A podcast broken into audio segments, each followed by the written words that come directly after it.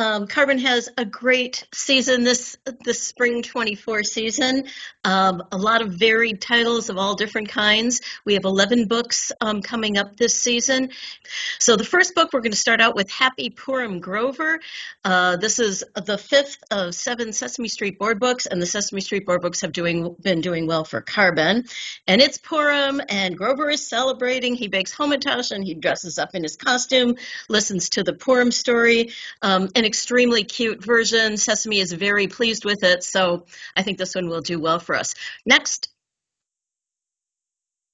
this book is Afikotective, and this is a very cute story where the bear family is getting ready to celebrate for Passover, and the little bear is very interested in finding the afikomen, which is the broken piece of matzah that the kids look for at the end of the Seder, and then it's usually retrieved with a little gift or something in order for the Seder to continue. So the little bear is very excited. He's determined to find it, but he feels like he needs a little bit of help, so he takes one of his little animals on wheels, which you can sort of see here and he turns it into an afiko sniffer, and it helps him find the afikomen at the end. Very cute Passover book. Next. This is our other Passover book. It's called Tyrannosaurus Tsuris. Tsuris is the Yiddish word for trouble or worry, and this is an adorable book. Uh, the illustrator is Elise Sambura, who has done several books for us, and her animal illustrations are amazing.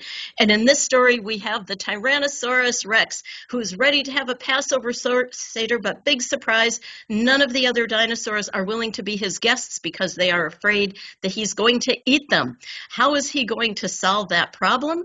You're going to have to read the book and figure it out. Really, really cute book. Next. This is Sophie's Monster Goes to Shul. This is a social and emotional learning story. And in this case, we have Sophie who has an imaginary monster that lives in her closet. And throughout this book, we see Sophie little by little starting to grow up and being ready to let go of her monster. And in this story, she takes the monster with her to the synagogue where it sits next to her as a big monster. And over time, it starts to sing and do other things. And finally, finally, Sophie writes a story and the monster becomes just a character in her story and she's finally ready to let the monster go. It's a very sweet book about a child growing up and really getting ready to fly solo. It's a very, very cute book. Next. Jewish Mindfulness for Kids. This is our second sort of social emotional learning book. Uh, this is written by Blanca Sisa, who is a yoga instructor and especially teaches kids. And here she takes mindfulness exercises and puts them into a Jewish context. So she has kids pretend to hold a challah in one hand and smell it, and hold something else in the other hand, and start to think about mindfulness and getting all of the craziness out of their minds and focusing on the moment. It's really lovely. The art is beautiful. I think this book will do very well for us. It's a little bit outside what we've done in the past. It also has a page plus um, portion that is Blanca doing a few different exercises that kids can watch and follow along. So I think this is going to be a very neat book. Next. Everybody's book, The Story of the Sarajevo Haggadah. We will be marketing this both as a Passover book, but also as a general Jewish history book. This is the story of the Sarajevo Haggadah, which is a real Haggadah from um, centuries ago in Spain. It's a Haggadah that is given to a bride and groom, and it's a beautiful illuminated Haggadah. And the interesting part of this story is that not only does it get passed down from generation to generation, but as things happen in the world, other cultures, not just Jews, take care of this Haggadah so that it continues on. So it survives for centuries in different countries. Scholars have considered it a treasure. To protect it from the Nazis, a curator smuggled it out of a Sarajevo museum and hid it in a village mosque. And on Passover 1995, during the Bosnian War, the Bosnian president actually took the Haggadah out of its secret hiding place to show the world that they were protecting the Haggadah and that it still exists. Um, it does exist today. You can go to the museum in Sarajevo and see it there. It's a beautiful story about cultures coming together and various people working to keep this Haggadah alive. Again, a lovely story. Next. A Feather, a Pebble, a Shell. This is a nature story by an Israeli author illustrator who goes through different parts of Israel. It's a bit of a travelogue, but in a, in a, dealing with nature. And she goes through Israel and sees different kinds of birds and animals, and she portrays them beautifully. She's a watercolorist, and as she goes through different parts of Israel, she finds these different items. And in, you can see in the lower right corner of each spread, it tells a little bit about the item that she found. And she's very careful about leaving these items in place so that kids learn not to necessarily pick up and take away anything anything that they find in nature, but also to leave it there. Um, books about Israel are fraught these days. There's absolutely nothing political in this book at all. Um, but we want to be able to take Israel and show it to the world in a beautiful and non political way. And this book is a way of doing that. Next. All aboard for Noah's Ark. This is a really cute story. It's a take, of course, on Noah's Ark. Noah's getting ready. He's building the ark. He wants to have the animals come onto the ark. Um, and he has these two little hedgehogs, Lionel and Dolores, and they insist that they can help Noah, but he keeps blowing them off because, you know, they're little hedgehogs and he's got a lot of other things on the mind. But as it turns out, these hedgehogs are really the answer to Noah's problems. How is he going to get the animals to come to the ark? Dolores designs an invitation. She sends it out. She figures out a way for the animals to get there. They help figure out how their food will be distributed on the ark. They help figure out how to send the dove to look for land. And in the end, Lionel and Dolores are the heroes of the story. It's a very, very cute and funny take on Noah's Ark. Next.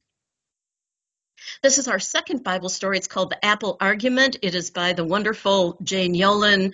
The prose is beautiful. She's a pro. This is an ecological take on the creation story where the humans have to learn how to take care of the world and they find out that it's not necessarily so easy to do so that if you want food you're going to have to create a garden you're going to have to dig you're going to have to harvest it's not simply a matter of pulling an apple off the tree the snake does play a role in the story, but only a small one. The focus is really on the humans learning how to take care of the earth. And again, the um, illustrations are just gorgeous.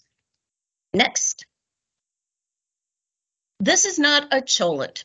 So a cholent has become a popular thing in the Jewish culture. I had never heard of a cholent when I was a kid, but now this is a very popular thing. It's a stew. You know, you're not supposed to cook on the Sabbath. You're not supposed to use electricity or your gas stove. And so this was a kind of stew that was developed where you create it on Friday before the Sabbath begins, and then it cooks in a basically turned off oven or very low oven throughout the night because you can't touch the oven. So in this story, there is a little girl who lives in Australia, a Jewish girl, and she wants to submit her family's cholent to the contest that they're having. The trouble is that she has an Iraqi background, and so her cholent is actually called a tibit, and it is not the same kind of cholent that everyone else is used to.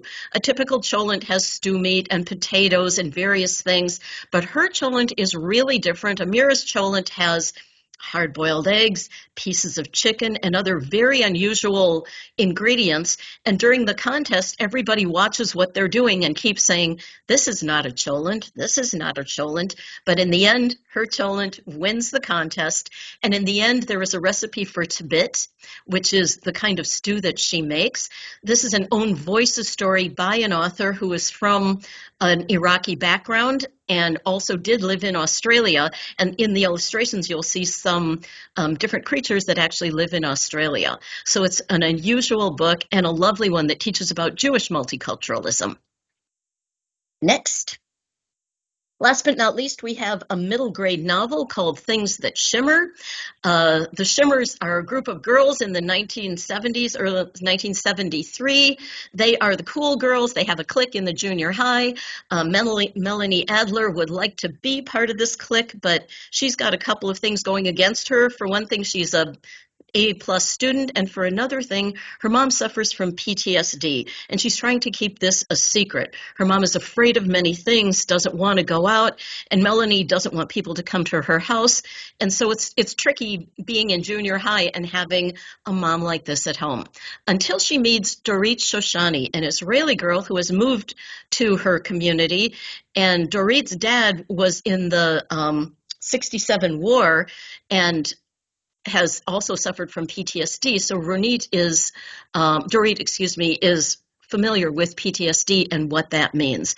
So the girls become fast friends, but eventually Melanie has a chance to join the Shimmers and she takes that opportunity, but that puts a rift between her and Dorit. Finally, the girls reconcile. Um, Dorit does move back to Israel, but they become pen pals and they remain strong friends. It's a coming of age story about bullying and what it's like to be a junior high kid. I think it's going to do well for us, and PJ Our Way is taking this story. So that wraps it up for Kar-Ben.